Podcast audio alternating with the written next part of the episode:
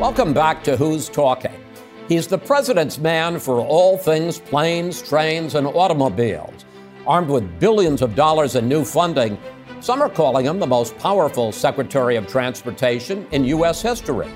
And as the midterm elections approach, he's also the D.C. official Democrats want to be seen with on the campaign trail. You've had a few clunkers oh. in recent years. You think? That's not perception, that's reality. I'm feeling stronger than ever now in my life. How would you rate yourself as a chef? Why, I'm not doing that with you, Christopher Wallace.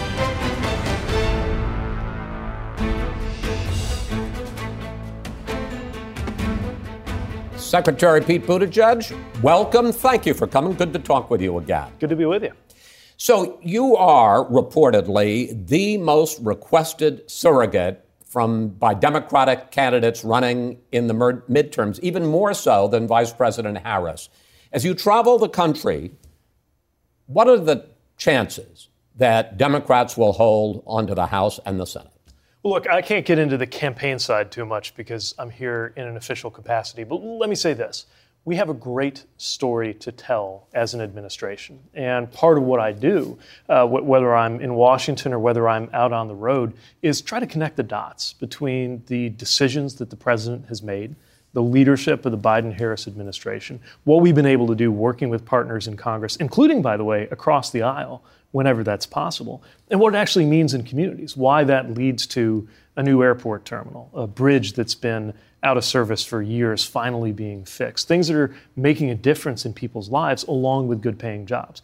And I think that's a story we need to keep telling because, as usual in politics, there's a lot of noise, there's a lot of negativity, there's a lot of effort to divide and to distract. And one of the things I love about my particular set of responsibilities in transportation is it's specific, it's concrete, and it's an area where people understand what it means in their everyday lives. So, if Democrats lose, if Republicans take over the House or take over the Senate, does that indicate, using your words, that division and distraction won?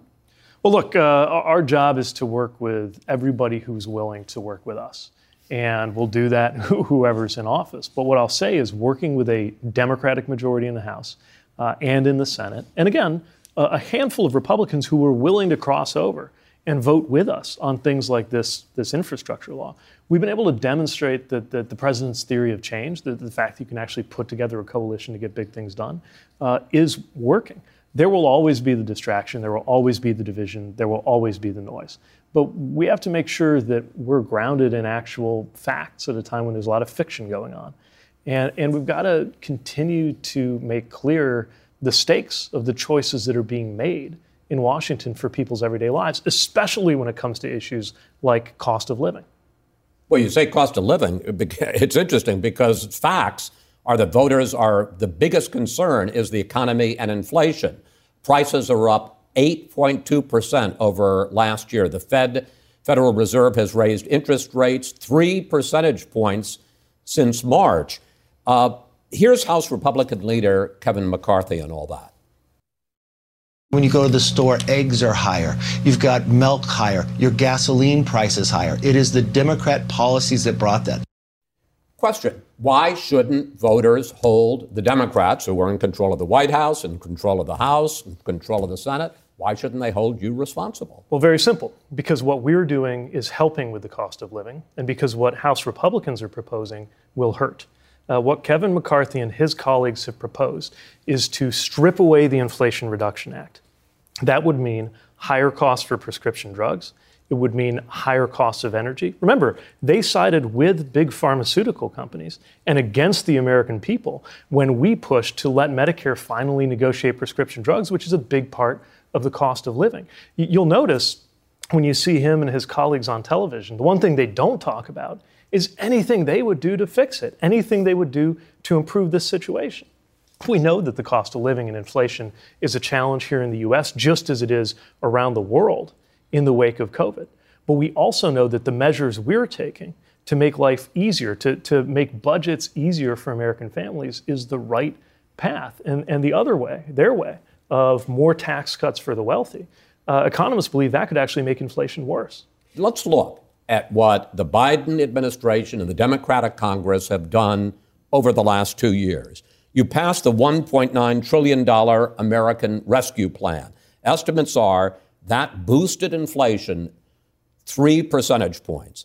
This year, you passed, you talked about the Inflation Reduction Act. The nonpartisan Congressional Budget Office says that will have a, quote, negligible effect on inflation this year, and they say next year as well. Meanwhile, because inflation is so out of control, uh, every major forecaster says as the Fed fights inflation, we're headed for a recession. Well, first of all, let's remember what the American Rescue Plan and the infrastructure bill have done.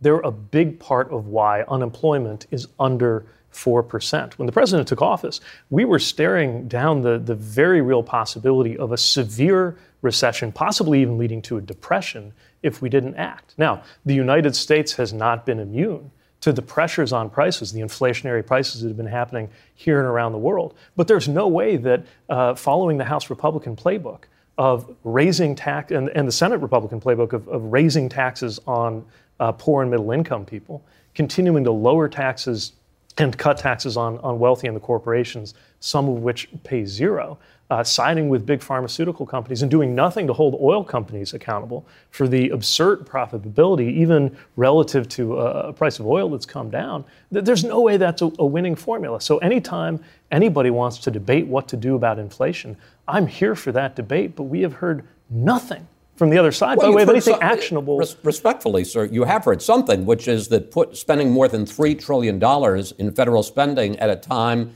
when demand so outstrips supply because of supply chain problems. Well, but, but, but hold on, let, right? Let me, no, let me, just, let me ask the question.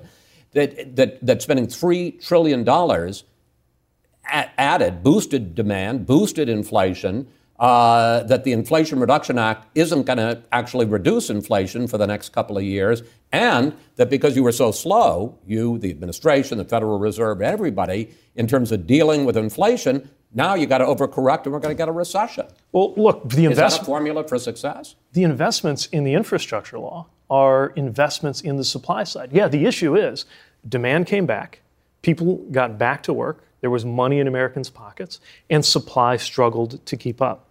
Right, that's the basic root of the inflationary pressure that we have here. But a big part of why supply has struggled to keep up is, for example, on the transportation side, the fact that our supply chains and our transportation infrastructure has needed to be updated for years. So, uh, do we regret rescuing the American economy? No. Do we regret the actions that brought unemployment below 4%? No. Do, do we regret 8% inflation? Nobody likes inflation. And the fact that the administration called it transitory for months when everybody else was saying, people like uh, Larry Summers were saying, you got to start dealing with us. Look, obviously, inflation is a major concern. It's uh, the president's identified it as his top economic priority. But uh, again, I've heard nothing, literally nothing, by way of concrete proposals from the other side on what to do it. And what we're doing concretely is creating more breathing room for American families by cutting the cost of everything from energy to prescription drugs.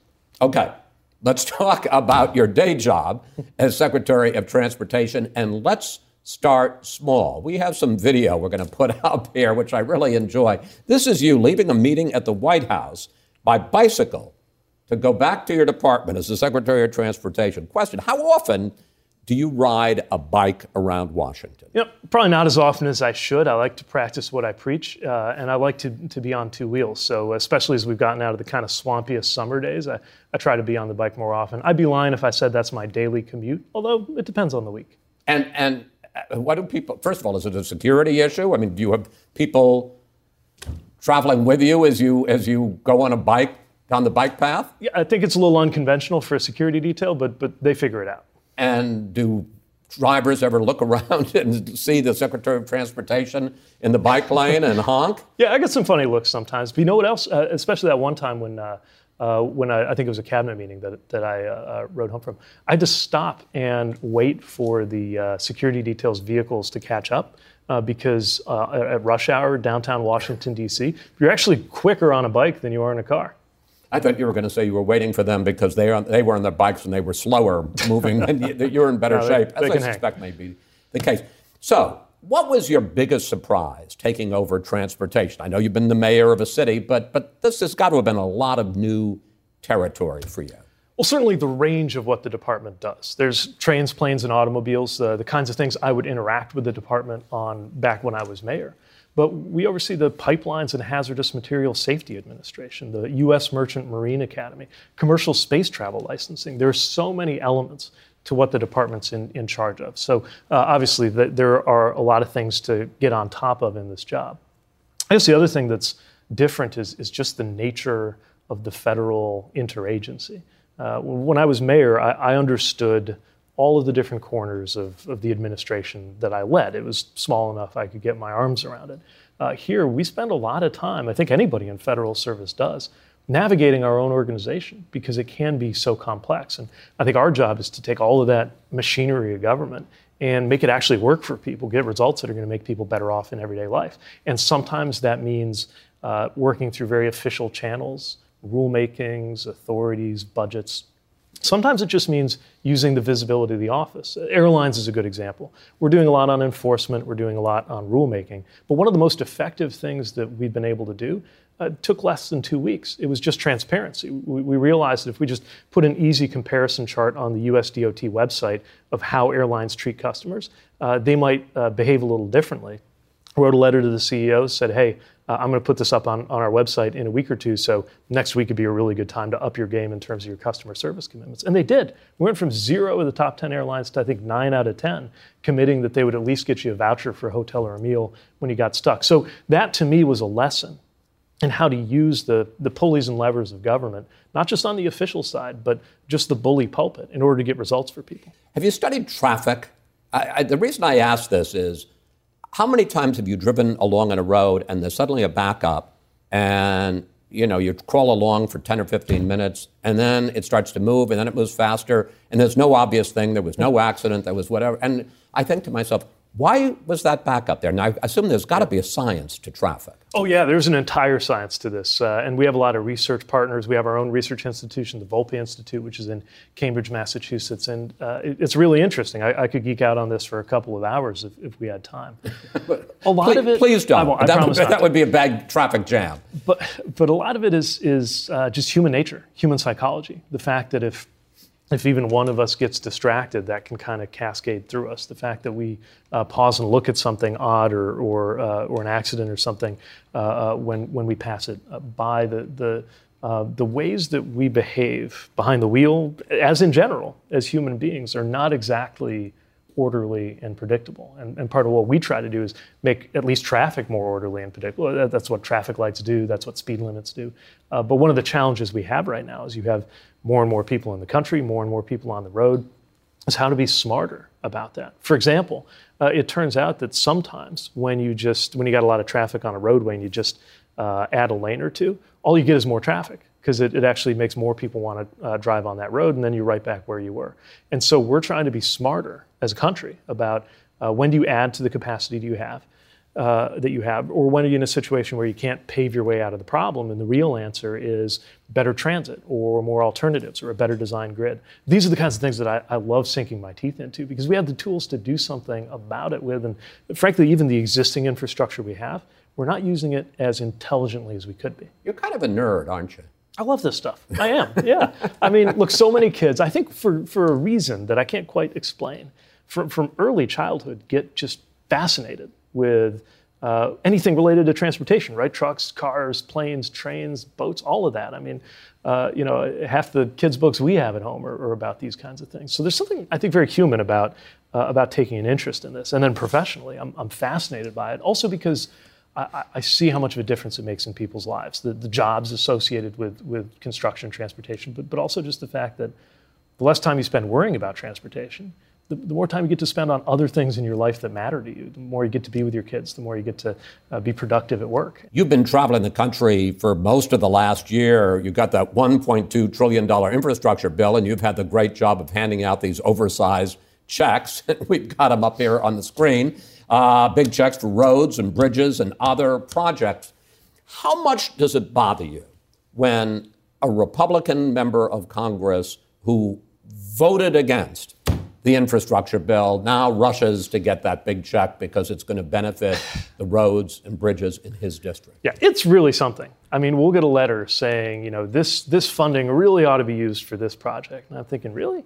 I remember when when you uh, called this garbage. You said it was socialism. You said it was a waste. But but now that, that that your district has a need, suddenly you're all for it. But you know, the, the truth is that's just politics. And our job is not to get hung up on all that. I think it's fair game to remind people every now and then. Uh, but but our job is to deliver results for people. And I'm, I'm you know, if, if your neighborhood is at risk because an ambulance can't get to it, because the bridge that goes to your neighborhood has a load limit on it because it's been in disrepair for so many years, I, I don't care whether you, your member of Congress happens to be Republican or Democrat, voted with us or against us. You need an improvement. We're going to get you that improvement.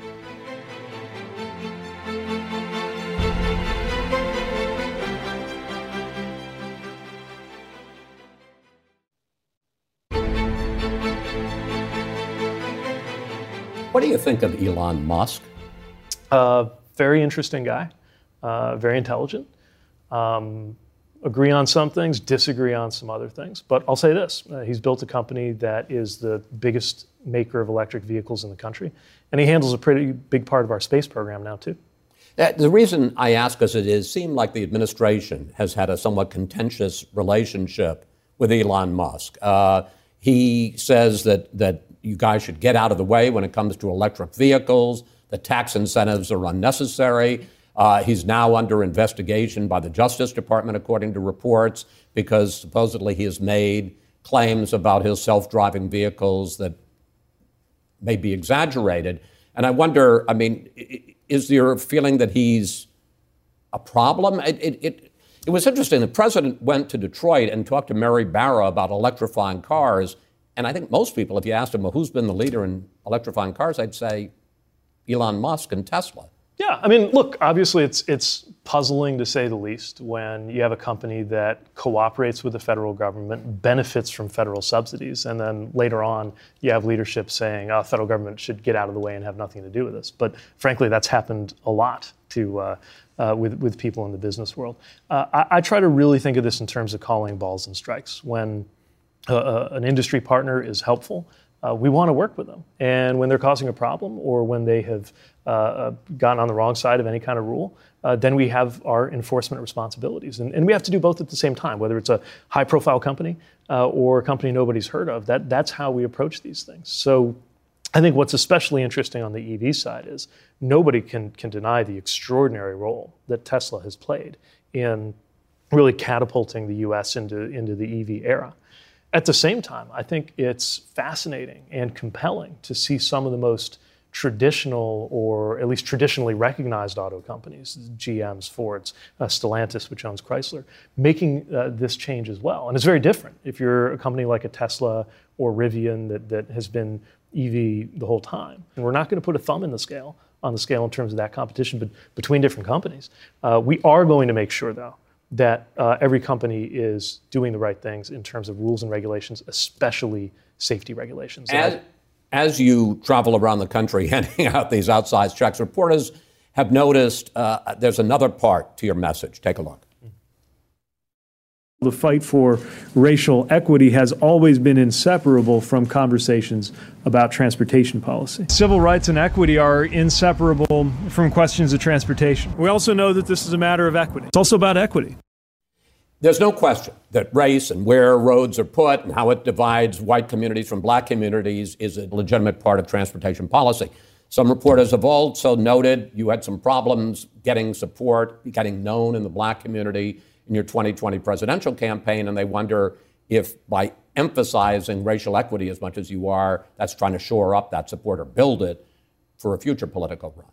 Look, in this town, people look at everything politically. I get that. But this is the right thing to do.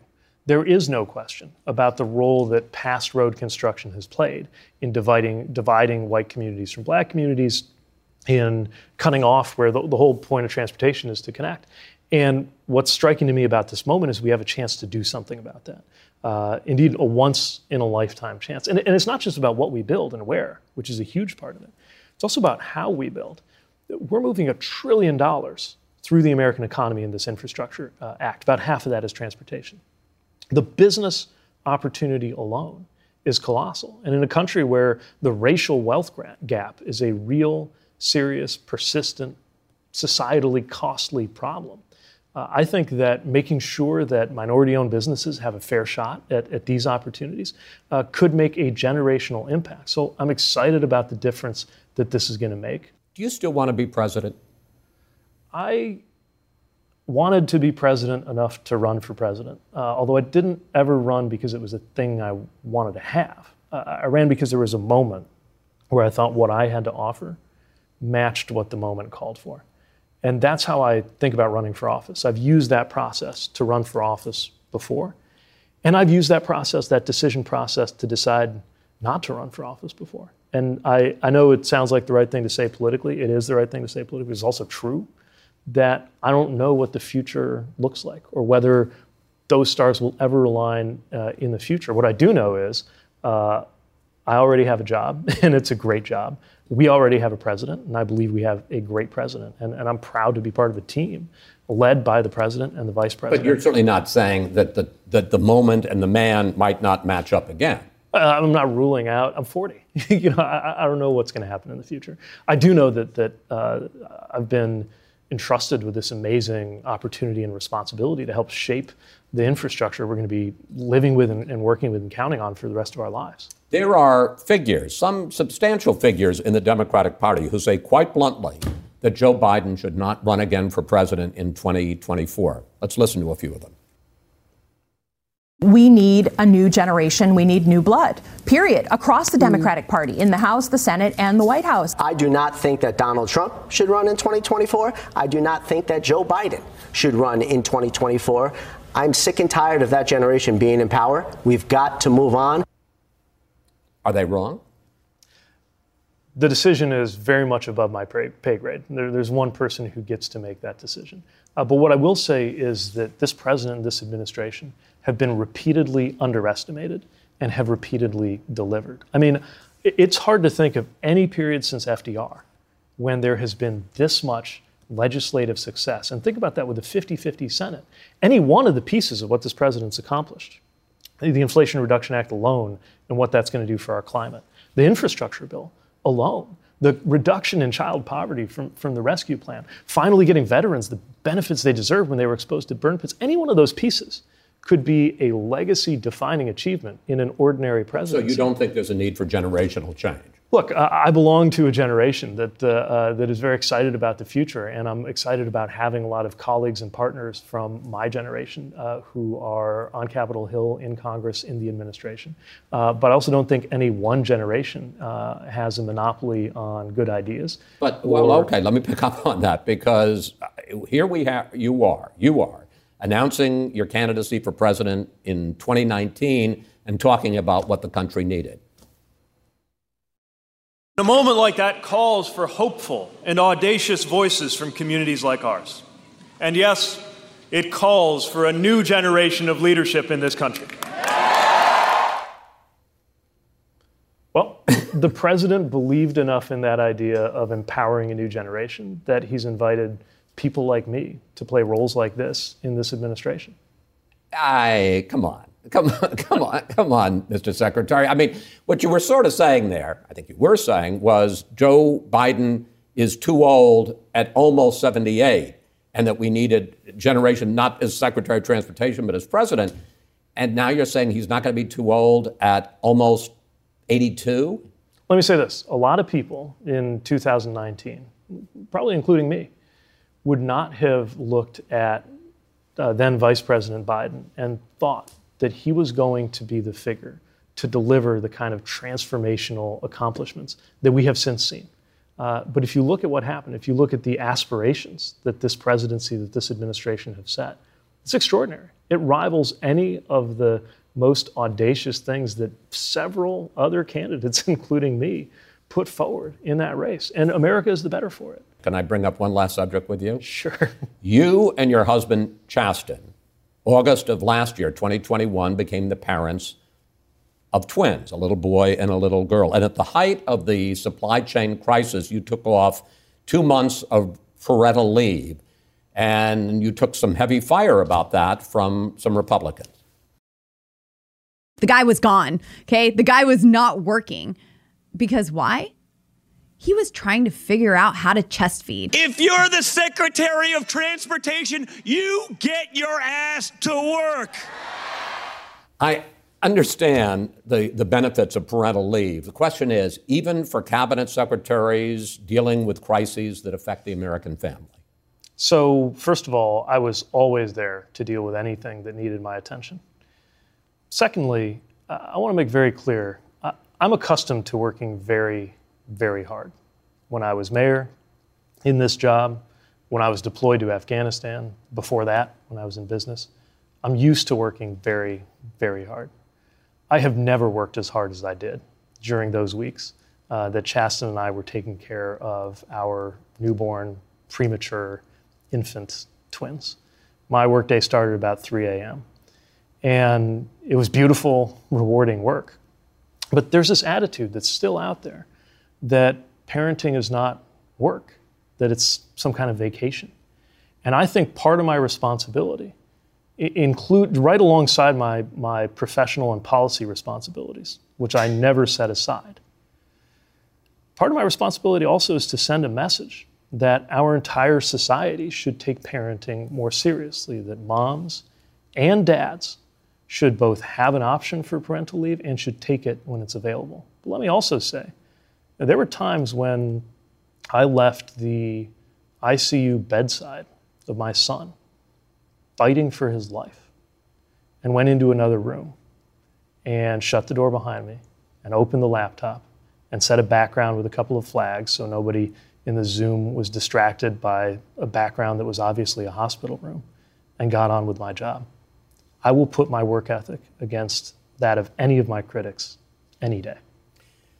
Forget the politics. On a personal level, what are the biggest lessons from being the parents of these two precious little babies for the last year? Well, it changes you. It changes you in, in so many ways. Uh, it makes you aware of how dependent you are on other people because you turn to uh, uh, family and friends for everything from advice to, to last minute help.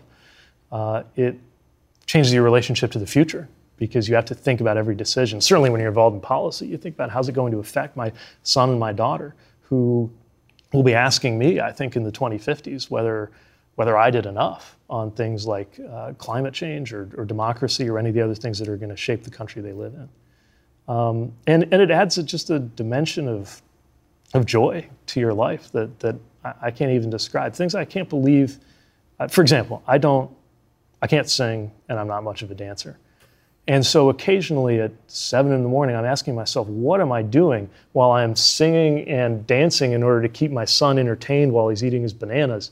uh, just to, to you know get him kind of energized you know across the kitchen counter just thinking like what, what has happened to me? What, what do you sing? Uh, so there's this song um, that once you hear it it will never get out of your mind. It, it's as part of this uh, eurovision you know the, the, the big music yes, contest the, the big musical uh, song give, contest give that wolf a banana it's this absurd song uh, that you want to give us uh, a couple of bars of that? For that, you'll have to participate in breakfast time in, in our household. But let's just say it's very catchy. Our kids love it for whatever reason, and it's it, it became part of the breakfast ritual when I was trying to get the bananas. Uh, I thought you were going to say Baby Shark or something like I'm that. I'm sure that's next. That's that's just a matter of time. Okay, I, here's the toughest question. Forget all of that other stuff.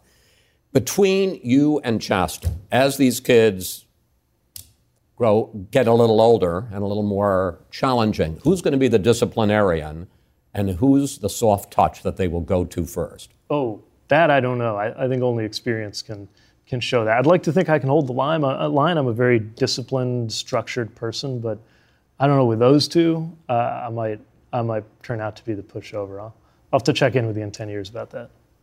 Mr. Secretary, thank you. It's always a pleasure to talk to you about everything from policy to parenting. It's a pleasure. Thank you.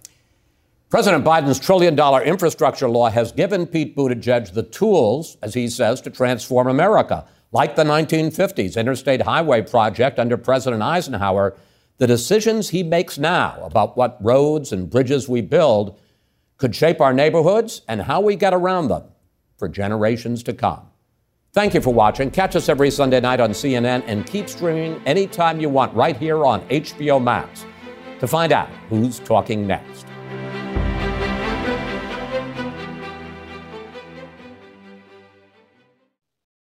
Now streaming exclusively on Max, a new CNN flash doc about the album that has Nashville talking, Call Me Country.